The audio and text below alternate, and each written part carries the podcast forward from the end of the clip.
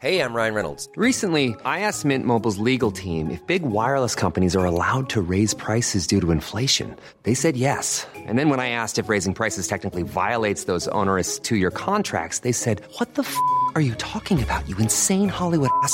So to recap, we're cutting the price of Mint Unlimited from $30 a month to just $15 a month. Give it a try at mintmobile.com slash switch. $45 upfront for three months plus taxes and fees. Promo for new customers for limited time. Unlimited more than 40 gigabytes per month. Slows. Full terms at mintmobile.com.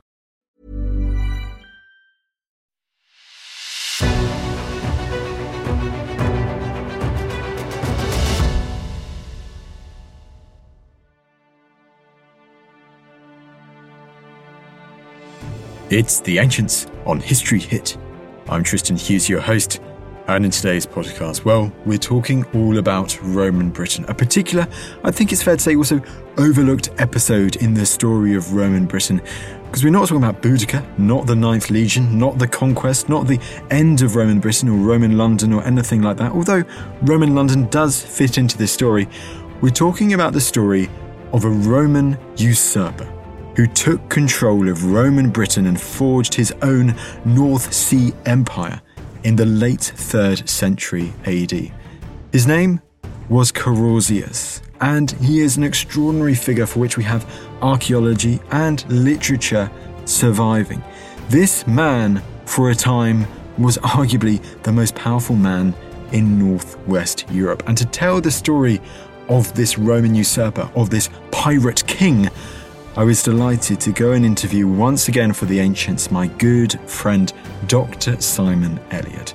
Simon, he is a machine. There are a few repeating guests on the Ancients who I think you will agree are literally forces of nature, and Simon is another one of those because the passion that he speaks with is encapsulating, it's enthralling. You can't help but be gripped by it. And the story, too, of Carausius is one that I know you're going to absolutely love. I really enjoyed recording this podcast in person. Always wonderful having Simon on the show. And I think I'm allowed to say, I think you're going to absolutely love this one. So without further ado, to tell the story of Carausius, the Pirate King, here's Simon.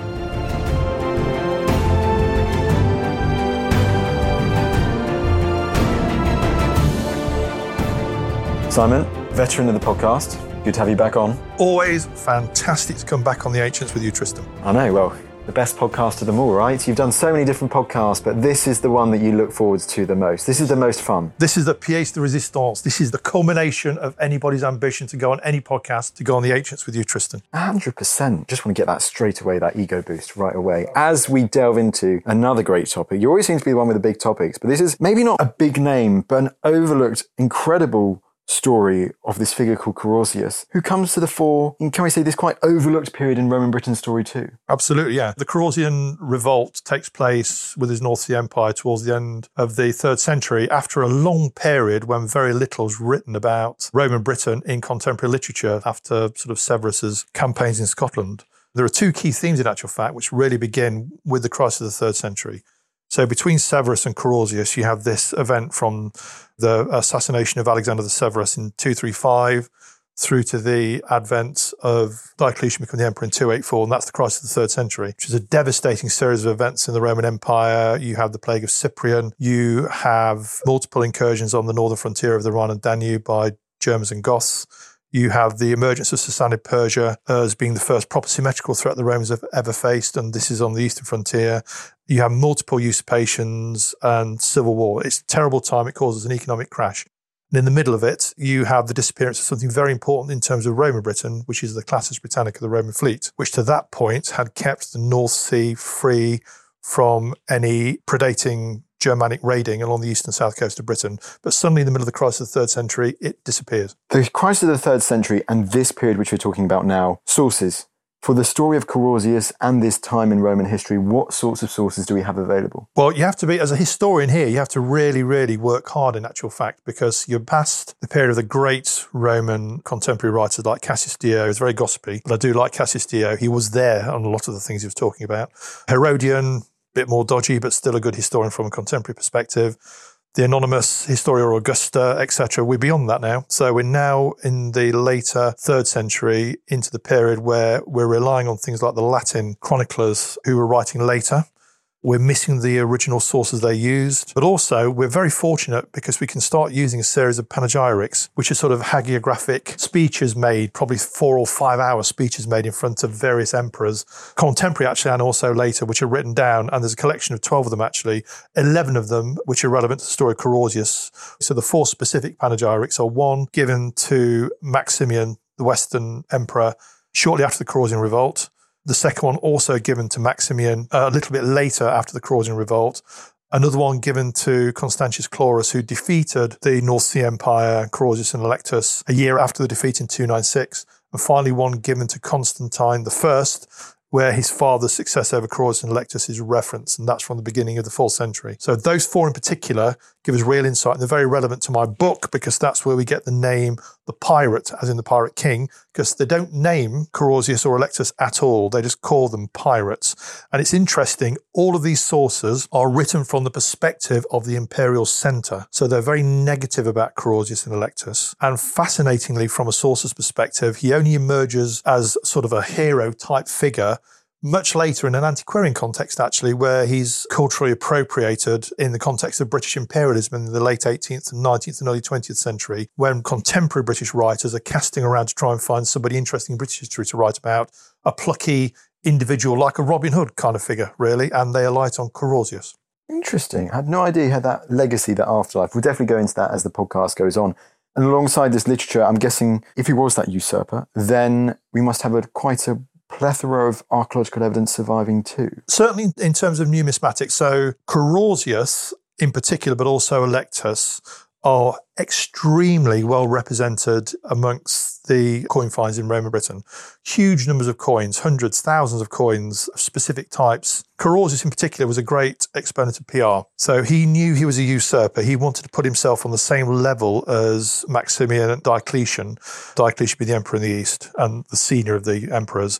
And therefore he was minting coins latterly in particular where he was showing his bust alongside those of Maximian and Diocletian to show that he was on the same level. So he's using coins as a form of PR to show that he's a sort of a great worthy. And actually, he's very clever with his coinage as well, particularly in Britain, because he styles himself as the sort of restitutor of Romanitas, the guy who's bringing the great days of Rome back. You know, on the coins, he's quoting Virgil and things like that. So he's almost saying, you've had this almost 80 years after Severus of Britain being a backwater in the Roman Empire. By the way, I think Britain was always a backwater in the Roman Empire. As I always say, as you know, Tristan, it's the Wild West of the Roman Empire. Well, he's saying, I'm bringing the good days back. I'm the new guy now. I'm putting you front and center of what's happening in the Roman world. I'm bringing the good days back. Interestingly, in terms of the archaeological record from the Carausian and Allectan period, nearly all of the archaeology are the coins, apart from two other things. One, there is a single milestone, which is now in Carlisle Museum, found on Gallows Hill near Carlisle, which actually names his full name. It's the only time that we actually see his full name. And the Romans, being the Romans, later reused it and they turned it upside down, stuck it in the ground, and put Constantine I on it. And that's in Carlisle Museum today. You can go and see that. But also, as we'll touch on later in terms of the built environment, I also think Carausius and Allectus instituted the final major public building program in Roman Britain. And there's evidence of that in London, which we can tease out.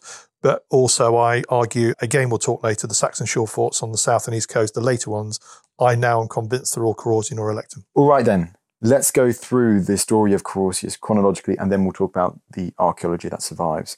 First of all, his background? Do we know anything about where Carausius comes from or where he's born, about his early life? We do. So Carausius is Menapi, so he's from the Rhine Delta. So he's Belgian or Flemish, from the Menapi tribe, one of the tribes which Caesar famously references. Remember Caesar when he talks about sort of Belgian tribes that he's fighting against in his 57 BC campaign, he actually describes them as ferocious warriors.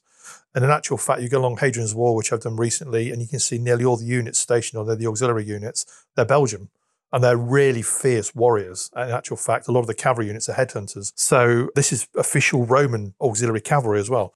You can see on any of the tombstones you find anywhere in Roman Britain, we have an auxiliary cavalryman. He's probably Belgium and he's carrying a severed head of a native Briton. So these are ferocious warriors.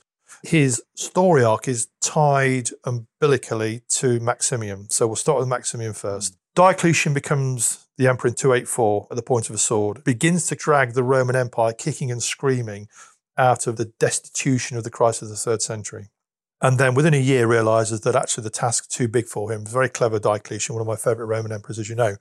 And he therefore appoints Maximian, a fellow, senior, very successful soldier and general. By the way, I always thought Maximian was a bit of an idiot because of what happened in the Carausian Revolt. But actually, when you research him, he's actually a very successful general and later ruler. So Maximian gets the west, 285, and Diocletian's in the east. Maximian immediately has to tackle a major instance of Bagaudae, a sort of a peasant rebellion in Gaul. And then at the same time, Frankish invasions over the Rhine. And he appoints one of his military leaders, Carausius, to actually be the leader on the ground. And he's very successful. Go through to 286, and in the context of there being no British fleet now, suddenly there's an emergence, for whatever reason, of a huge amount of predating raiding over Britain from Germanic pirates. Now, hold on there. Before we go on to that, so you mentioned the fleet there. What is this fleet and why is this fleet non existent at this time? So, the fleet's the Classis Britannica, which is the Roman fleet built initially for the Claudian invasion of Britain in AD 43, later named by Tacitus in the context of the Batavian Revolt, last mentioned at all anywhere in history in 249 on the tombstone of Saturninus, a navarchus captain of the British fleet from North Africa who is buried in Arles, south of France. That is the last time the fleet's mentioned. If you have no standing fleet, you can't control the open ocean. With no control of the open ocean, the North Sea is open to North Germanic raiding. So that's what's happening. So the Romans are reaping the reward of not investing in an open ocean fleet. Very important lesson in history then, and even more importantly, in the modern world. And because of this raiding, the province of Britain, which is an island, is in danger of being separated from the rest of the empire. So Maximian's next task, having dealt with the Bagaudae and having dealt with the Franks, is to deal with the North Sea raiding. And he appoints his go-to tough guy, who is Carausius. So Carausius is appointed to become the new admiral and build a new fleet. And he does. And he bases himself back in the old Classis Britannica headquarters, which is Boulogne-sur-Mer. And he's incredibly successful. And he's so successful, Tristan, that Maximian either gets jealous or has people whispering in his ear. Remember, this is like 30, 35, 40 days for information to go between Boulogne and Milan. People whispering in his ear, you know, maybe this Carausius, maybe he's so successful because he's actually in cahoots with the pirates. Maybe he's pocketing all the loot. So he's waiting till they're going back, having nicked all the stuff from the coastal villas and towns. And he's actually then capturing them. Nudge, nudge, wink, wink. I'll keep half of that. So maybe he's a bad guy. And it's bizarre, but it did happen. For whatever reason, Maximian buys it. It's one of two or three missteps he makes in an otherwise very successful career with regard to Carausius. He buys it and he orders Carausius, his go to guy, his most successful general, to be executed. And word reaches Carausius before Maximian's henchmen arrive to do the job. And so Carausius in 286, and he usurps and creates his North Sea Empire, which initially is Britain and northern Gaul, including Boulogne-sur-Mer, which is his headquarters, and Rouen. How interesting. Do we have any idea? I'm presuming it's not in the sources at all, and we won't know for sure whether the information that did come to him that Carausius was potentially taking some of this money, that there was any potential legitimate truth behind the claim, behind the accusation? Nothing at all. Absolutely nothing at all. Two or three throwaway lines in the post contemporary histories of the Latin chroniclers and in the panegyrics, effectively making the accusation on behalf of the emperor. We've got no idea if there's anything else behind it. My feeling is actually Carausius was an outsider in terms of the court, is from the Menapi, from the northern frontier, getting too big for his boots as a successful general. Maximian has only just become the emperor in the West. He's got his own cabal of generals in court around him, probably whispering in his ear, you know, you've only just become the emperor might want to be careful with this guy. You know, this guy's maybe too big for his boots. And actually, the whole thing massively backfires, of course, because he gets exactly what he didn't want. He didn't want Carausius to be the big guy, and suddenly Carausius takes matters into his own hand and becomes the big guy. And he's very popular. He's been a successful general on land. He's been a very successful admiral at sea. And the information we have is that when he makes his initial usurpation, he gets huge support, certainly from Britain. She's got three legions, mm. equivalent number of auxiliaries, so that's powerful. 30 to 40,000 troops. I, mean, I reckon Roman Britain had 12% of the Roman military establishment in what was only 4% of the geographic area because the North never conquered. So that's a lot of troops and he's got his new fleet is built, and then he's probably got another legion, we think, which is one of the Rhine legions, which supports him, maybe one of the ones based at Mainz. And he's got the auxiliaries, which are with him in Boulogne and Rouen. And of course, the first thing he does is he starts minting coins. So he's got territory either side of what is the English Channel today. Yeah. But he's got a precedent for this usurping, carved out Roman separatist state in this area of the world from recent history, too. That is so important, right? From a historiography point of view in particular, Tristan, because we, even as professional historians, look at history chronologically, right? We see events and people. That's how we traditionally see it. But when you're living through it, it's not like that at all. We can look at what's happening in the world around us today, for example. We see events happening in terms of foreign policy. We're experiencing them in real time, not chronologically, and they won't fit together chronologically probably for another 10 years when people can talk about them with a degree of distance. Well, that's exactly the case here. For a Roman noble living in Britain, you're living through a period of great turbulence because you've had the crisis of the third century in Britain. One of the manifestations of that being the Gallic Empire of Postumus. So the Gallic Empire of Postumus, AD 260 to AD 274, when it's defeated by the mighty Roman warrior emperor Aurelian. Britain was a core part of Postumus's Gallic Empire. A lot of the coin hoards in Britain are from some of the later Gallic emperors like Tetricus I and II. And so it's only in 274 that the Gallic Empire finishes and then you're only 12 years later and you've got another usurpation. What's going on, you know? And you've got to remember as well, if you're a noble or a military leader in a territory usurping, Britain as an example, it's a long way from Rome, you're going to have to make a decision, aren't you? You know, I'm the new emperor, I'm Postumus, or I'm Carausius. Uh, who are you going to support? And you're going to support the guy who's nearest your throat with a sword, which is either Postumus or Carausius. So already the nobility in Britain have had to make a tough call who to support with the Gallic Empire. They're now doing it again. So this is a period of great turbulence. Maybe this is why Carausius actually doubles down on saying, actually, you know, although I'm usurping again, I'm going to bring you peace. I'm the restitutor of Romanitas in Britain. So he's got Rouen, Boulogne, London, Britain, and this northern part of France, both sides of the English Channel today. And you said very quickly he starts minting his own coinage, does he? Interestingly, he builds a temporary mint in Rouen starts minting his own coins and then later mints coins in London, which is Roman London's first ever mint.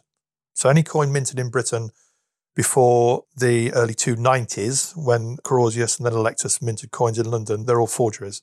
Contemporary forgeries, but forgeries. The first proper mint in Britain was Carausius. We'll go back to Rouen. We're still in 286. There are three phases of the campaign against the North Sea Empire. So, phase one is Maximian's land campaign, 286 287, when he quickly uses the imperial troops in Gaul to push Carausius out of Rouen. So, he gets pushed back to the coast, but he's still got Boulogne. And at this point, he decides to relocate himself to his bastion of safety, Britain, and locates himself in London. That becomes his headquarters for the rest of the Carausian revolt. Then Maximian makes his next misstep. So in 289 290, Maximian announces, and we know this because a panegyric references it. A panegyric says, the great Emperor Maximian is dealing with a pirate. He's going to build a big fleet. What happens to the big fleet? It disappears from history. So at some stage between 289 and the early 290s, probably 290 itself, Maximian tries to invade Britain. He gives a Gordian knot solution instead of gradually grinding away at the North Sea Empire, and dealing with France first, he decides to do a massive amphibious invasion of Britain.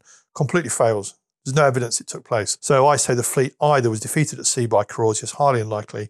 It was destroyed in some kind of storm event in the North Sea because it would have been built in the Rhine Delta. Maybe, or maybe the canny Carausius, who later recruits Franks into his army as federates, bribes the Franks and the Rhine and Delta to do the job for him. And that busts Maximian. He's got no money left. They're very expensive fleets. That's why there's no new Classis Britannica permanent fleet. It's not just building the ships, you have to maintain the ships. It's very expensive. Trained sailors, very expensive.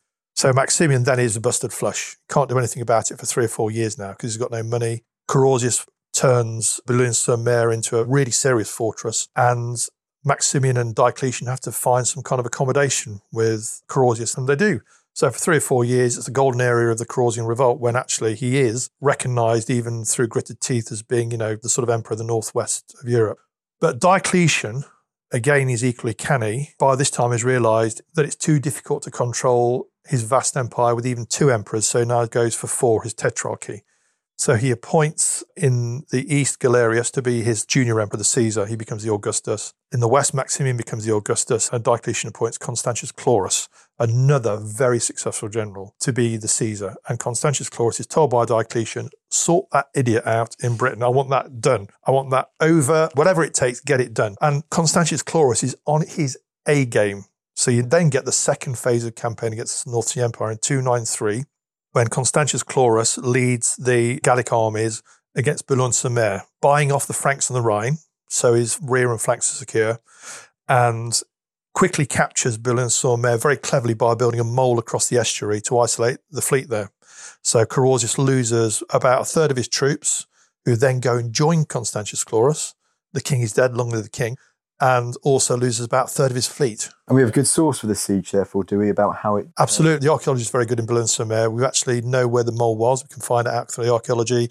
And there is a late building phase of fortification in Boulogne-sur-Mer, which is Carausian, which was the final stage just before Constantius Chlorus attack. So that's locked in. That's good archaeology. So Carausius has lost his last, it's almost like the English in the Hundred Years' War losing Calais, you know, and this has a huge impact actually on Carausius' reputation. So suddenly he's not actually the restitutor of Romanitas, he's now the idiot. And he gets killed, he gets assassinated in 293 on the back of losing Boulogne-sur-Mer by one of his leading officials called Allectus. Now, Allectus is an interesting guy. The way that the antiquarian restitution of Carausius portrays Allectus is that he's the bad guy, right? So the antiquarian British imperialist history appropriation of Carausius as being this great figure, the Robin Hood figure of British history. Well, Allectus is the bad guy, is all laginous. It's always portrayed as being sort of like, you know, thin, spindly, thinning hair and everything. No one's got an idea what he looked like. Even more importantly, no one's got an idea who he was. We know little about Claudius, really. We know nothing about Allectus apart from his name and that he was a senior official. He's often called his treasurer. The name's genuinely interesting because it never occurs anywhere else in Roman history, but Allectus is very similar to Adlectus. And there are a number of people called Adlectus and what does adlection mean in the Roman Empire? Adlection means having your career bumped up out of sequence to join the Roman Senate. So, for example, Pertinax was adlected to join the Senate when he was in his 40s or 50s, when most senatorial class individuals go to their cursus honorum in their teens or early 20s. So, to be adlected means to be plucked out of obscurity to join the senatorial class. Now, maybe Allectus is actually a form of adlectus. So this is the guy that Carausius adlected from somewhere to become a senior official. But we do know he assassinates Carausius. Some people, there's no evidence for this whatsoever, have said this must come from some kind of antiquarian popular history that while Carausius was having a bath, Allectus stabbed him through the eye with a, with a stylus. But there's no evidence of that whatsoever. But Carausius is assassinated. So from 293 to the end of the Carausian revolt, the North Sea Empire, 296, we now have Allectus running the show which leads to the fourth Roman invasion of Britain. Hi there. I'm Don Wildman, host of the new podcast American History Hit. Twice a week, I'll be exploring stories from America's past to help us understand the United States of today. Join me as I head back in time to witness Thomas Jefferson write the Declaration of Independence, head to the battlefields during the Civil War, Visit Chief Powhatan as he prepares for war with English colonists. Tour Central Park before it was Central Park, and a city in Tennessee which helped build the atomic bomb. From famous battlefields to secret cities, from familiar names to lesser known events, I'll speak with leading experts from across the United States and beyond to bring American history to life. Join me every Monday and Thursday for American History Hit, a podcast by History Hit.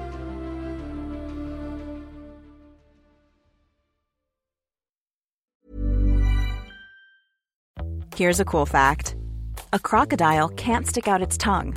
Another cool fact you can get short term health insurance for a month or just under a year in some states. United Healthcare short term insurance plans are designed for people who are between jobs, coming off their parents' plan, or turning a side hustle into a full time gig. Underwritten by Golden Rule Insurance Company, they offer flexible, budget friendly coverage with access to a nationwide network of doctors and hospitals. Get more cool facts about United Healthcare short term plans at uh1.com. This is After Dark Myths, Misdeeds, and the Paranormal. The podcast that takes you to the shadiest corners of the past, unpicking history's spookiest, strangest, and most sinister stories. I'm Maddie Pelling. And I'm Anthony Delaney. Join us every Monday and Thursday, and we'll take a look at the darker side of history from haunted pubs to Houdini to witch trials and arsenic laced breakfasts. Follow After Dark Myths, Misdeeds, and the Paranormal wherever you get your podcasts. Brought to you by History Hit. All right, Ancients listeners, I want to tell you about a podcast that I think you'll like. It's called Mysteries at the Museum from Travel Channel. It's narrated by my fellow History Hit podcast host, Don Wildman, and is direct audio from the hit TV show Mysteries at the Museum. Now, on Mysteries at the Museum, Don travels across the US to find the objects that tell shocking stories of American history. You'll hear about the portrait linked to the first bank robbery in American history. and about the failed invention from World War II that became one of the most popular toys for kids. What I love about this podcast is that it's a deep dive into specific objects, revealing the amazing stories they can tell about a person, about a place, or a time in history. It's the detail and laser focus that really resonates with me. Listen to Mysteries at the Museum wherever you get your podcasts.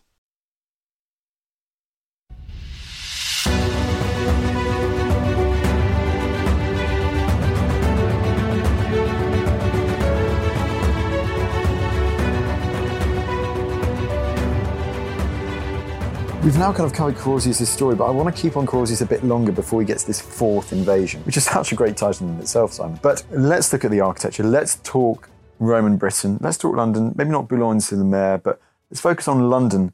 Is it still a trading hub at this time? Roman London was always an emporium, always throughout its entire history, sort of a mercantile place. And no one actually knows its official title. I mean, the Romans in the Roman world, there are various kinds of town which has tax implications, and one of them is a municipium, which is a mercantile town. So it's only my opinion, but I probably think that Roman London was probably a municipium for most of its time, but it was certainly a place of doing business all the way through. Now, there are two key manifestations in the stone built environment in London from the Carausian period and Allectan period.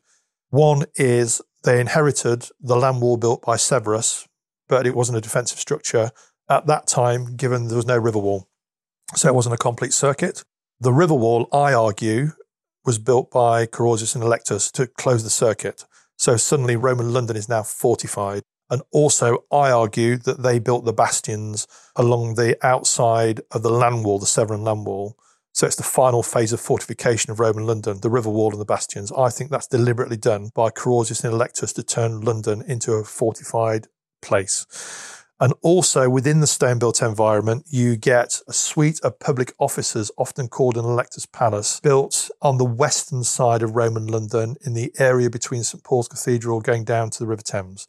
And that is a really interesting statement because most people believe the governor's palace in Roman London, or the most significant suite of public officers, is beneath where Cannon Street railway station is. Well, Carausius and Allectus are moving their suite of officers further down, in fact, as far away as possible from where anyone's going to come in from the east. Right. So that's the basically the final major building phase you get in Rome, London, Carausian, and Electum. And outside of London, also, do we have any potential suggestions of architecture, archaeology that relates to Carausius in particular? Firstly, people are now beginning to think there's a series of signal stations built which are Carausian and Allectan. So, for example, there's one that's thought to be near the lighthouse to the north of Dover. Also, on one of the sites I'm looking at at the moment, which is above Romney Marsh, when you're on the high ground there, not even on a clear day, on a day when you've got rain squalls going across the English Channel, you can still see France and you can see Boulogne-sur-Mer. You can't see Boulogne-sur-Mer from Dover. You can see Calais, but not Boulogne but you can see Boulogne, the headquarters of the British fleet, from the high ground above Romney Marsh. So I would imagine you're going to get signal stations above Romney Marsh as well. I've got this phenomenological sort of feeling every time I go and stand there. I'm looking across towards Boulogne-sur-Mer. I can imagine the Pharos built by Caligula there. And I can imagine every day either Carausius or Allectus or one of their messengers standing there waiting for the beacon to go out because Constantius Chlorus has captured Boulogne. So firstly, you get a series of signal stations. But also now I completely believe that all of the later Saxon shore forts in the south and east coast are Carausian or Electum because they were there not to keep the Barbaricum out, but to keep the imperial centre out. And the ones I think are Carausian and Allectan are Richborough, my favourite place actually in Roman Britain, Dover, where an early Classis Britannica fort is replaced by the Saxon Shore fort, Lympne on Romney Marsh, where a Classis Britannica fort is replaced by a later Saxon Shore fort, Pevensey, and then Portchester. Portchester is probably the finest Roman fortification in Britain, actually. The one at Lympne's the worst because it actually was built in such a bad way, it just fell down the slope. All of those, I think, are Carausian or Allectan. And this is the last major public building phase in Roman Britain. You can imagine, I really feel for Carausius actually, probably from 289 when Maximian's fleet disappears through to 293 when he suddenly realizes Constantius Chlorus is about to take Boulogne. He thought he made it he actually was being treated reasonably well by Maximian and by Diocletian because there were other things to deal with. And, you know, he was rebuilding Roman London and then latterly, you know, just to cover all bases or build these forts as well and everything. He thought he made it. Fully made it, but Constantius Chlorus turns up, takes Boulogne, Allectus, as we've already talked about, gets Carausius out of the way, and you've already hinted it already. the lighting of the beacons of Roman Britain following the fall of Boulogne, the removal of Carausius Allectus is there, and the invasion that follows. Talk us through this fourth invasion of Roman Britain. So let's contextualize first Roman invasion of Britain and second Caesar 1 and 2, 55, 54 BC. Third Roman invasion of Britain, Claudius AD 43. The fourth one is Constantius Chlorus AD 296. So Boulogne-sur-Mer has fallen. Carausius is assassinated by Allectus. And now Constantius Chlorus knows he's done the hard work on the continent. He's now got to invade Britain because he can't get any sense that Allectus is going to surrender. So he builds another fleet. It's interesting here, by the way, isn't it, that the Romans didn't replace the Classis Britannica in the mid, let's say, 250s because they couldn't afford it. And yet we have here three fleets being built. Carausius' first fleet, Maximian's failed fleet, and now another one being built by Constantius Chlorus. So actually, when they need to find the money for a fleet, funnily enough, they can. And so here you have another general from antiquity, absolutely on his A game. I think that Constantius Chlorus is the real deal, actually. One of the greatest Roman generals, actually, throughout the entirety of the Roman Empire. And he comes up with this amazing plan. It's like sort of the Normandy invasions, where he divides his fleet into two and he puts his Praetorian prefect in charge of actually the one that's going to do the hard work, two thirds of the fleet, two thirds of his army. He himself takes one third of the fleet, one third of the army. And he mounts a feint. So it's like the Allies feinting towards Calais with all their sort of intelligence things in the Second World War, the Normandy invasion. Well, here, he actually sends his fleet straight down the Thames estuary with him, a third of the fleet, a third of the army parks himself within sight of London and stays there. And that fixes the defences of London, including Allectus initially, in place. And Allectus isn't thick. He does realise the south coast is at risk. So allegedly, he actually parks his own fleet off the Isle of Wight. But Constantius Chlorus's Praetorian prefect is clever enough to realise that that might ambush him. So he waits until it's foggy and very early one morning in 296, he sails into the Solent using the fog to bypass the North Sea Empire's fleet. And he lands two thirds of the force and that draws Allectus down towards him with probably a ragtag army, some of his foederates, but also maybe any auxiliary. There's no evidence any legionaries joined him. And the battle takes place probably near Silchester, given the Roman roads going from the south coast through to London. And Allectus is defeated and he's killed. So that means the North Sea Empire is over. There's one twist though, Tristan. The twist is what happens to London. And it's really, really important. This is actually it's one of the oh hairs on the back of your sort of neck go moments for me in British history. I just adore this story where Constantius Chlorus is standing on the prow of his imperial galley and he's got London before him. A word reaches him that the Frankish mercenaries who have been left in London have heard that Allectus is dead and they're going to loot the place and leg it. So London's about to be sacked. So he arrives, saves London, kills the Franks, and the Londoners are all over him. So a great rescuer of Roman London. And this is, of course, the incident recorded on the Arras medallion, where you have Constantius Chlorus on his charger and a supplicant Londoner saying thank you. And in the background, this image of a walled town with towers and turrets, which is the first contemporary image of London. And that's it, the North Sea Empire's over. So Constantius Chlorus spends about six months sorting everything out. Also, it seems the northern frontier has been depleted of troops by Carausius and Allectus, obviously, because they're looking to the south coast and the threat from the imperial centre. So he reinstitutes the northern frontier again are inscriptions showing units doing it, and then he goes back to the coast. And then in 297, he has this panegyric declared in his favour in the Basilica of Constantine in Trier, one of the most fantastic pieces of classical architecture you'll ever see. Amazing. And this will have lasted for hours, where hagiographically a speech is made in his favour, and every two minutes everyone's having to applaud, hooray, hooray, for hours and hours and hours. And no one can leave, no one can go to the loo, because of course it's in favour of the emperor. But because he's done a good thing from the imperial centre's point of view, he's defeated the North Sea Empire.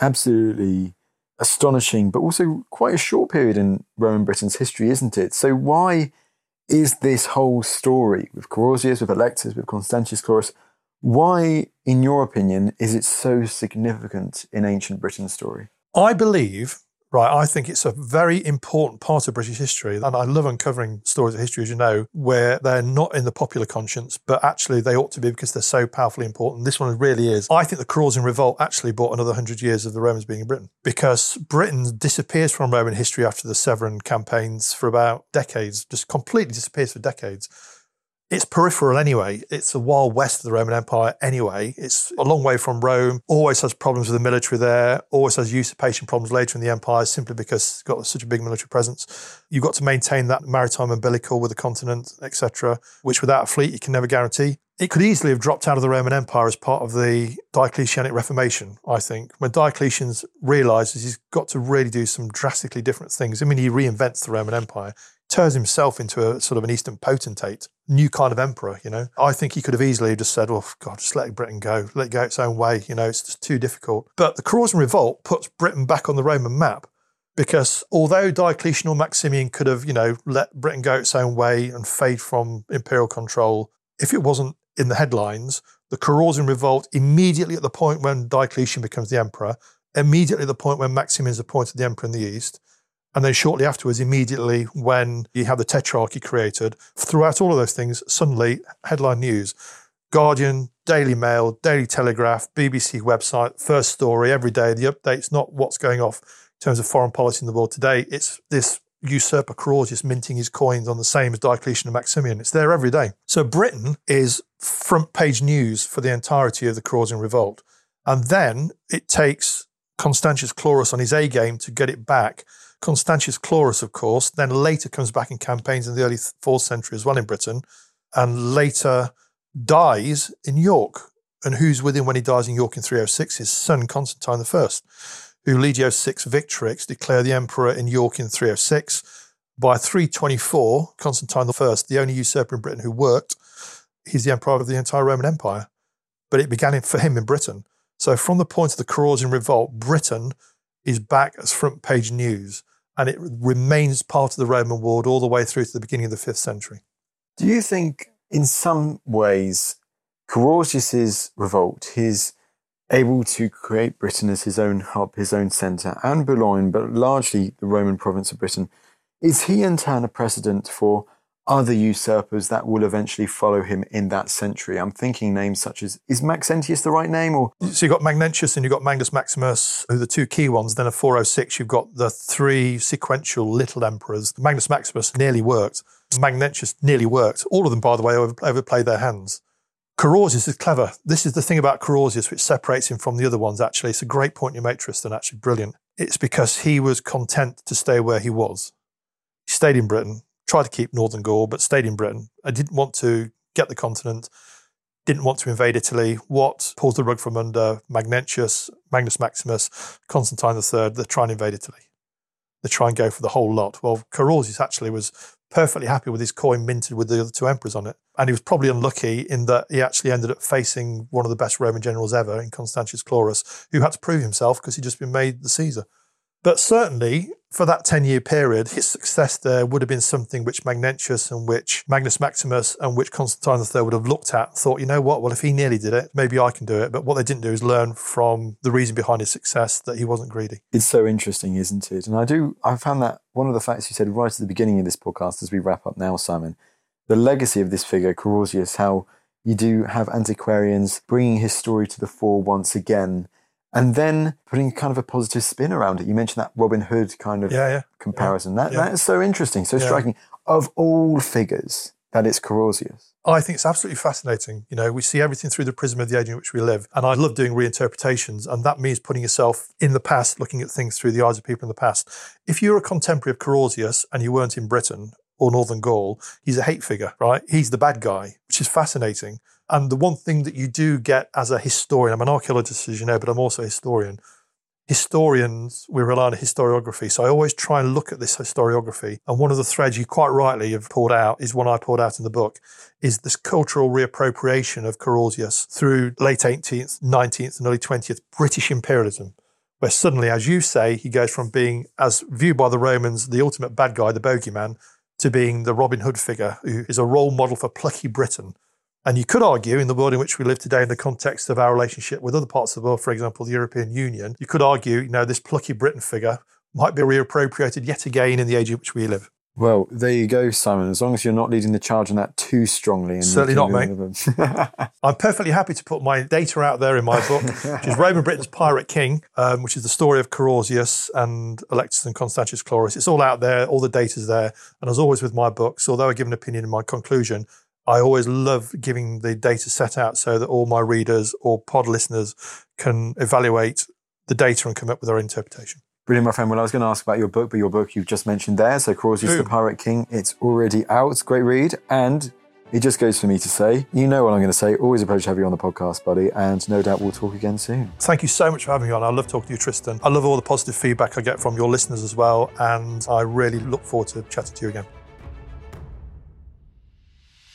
Well, there you go. There was Dr. Simon Elliott, good friend of the podcast, returning to tell the incredible story of Carausius, this Roman usurper of Britain, the Pirate King. I hope you enjoyed this episode. I certainly loved recording it.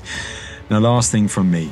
If you want to help out the Ancients podcast, if you're enjoying the Ancients and you want to help out, well, you know what you can do. It's very easy. You can leave us a lovely rating on Apple Podcasts, on Spotify, wherever you get your podcast from. And we, the whole team, would greatly appreciate it as we continue our mission to share these incredible stories from our distant past with you and as many people as possible. But that's enough from me, and I'll see you in the next episode.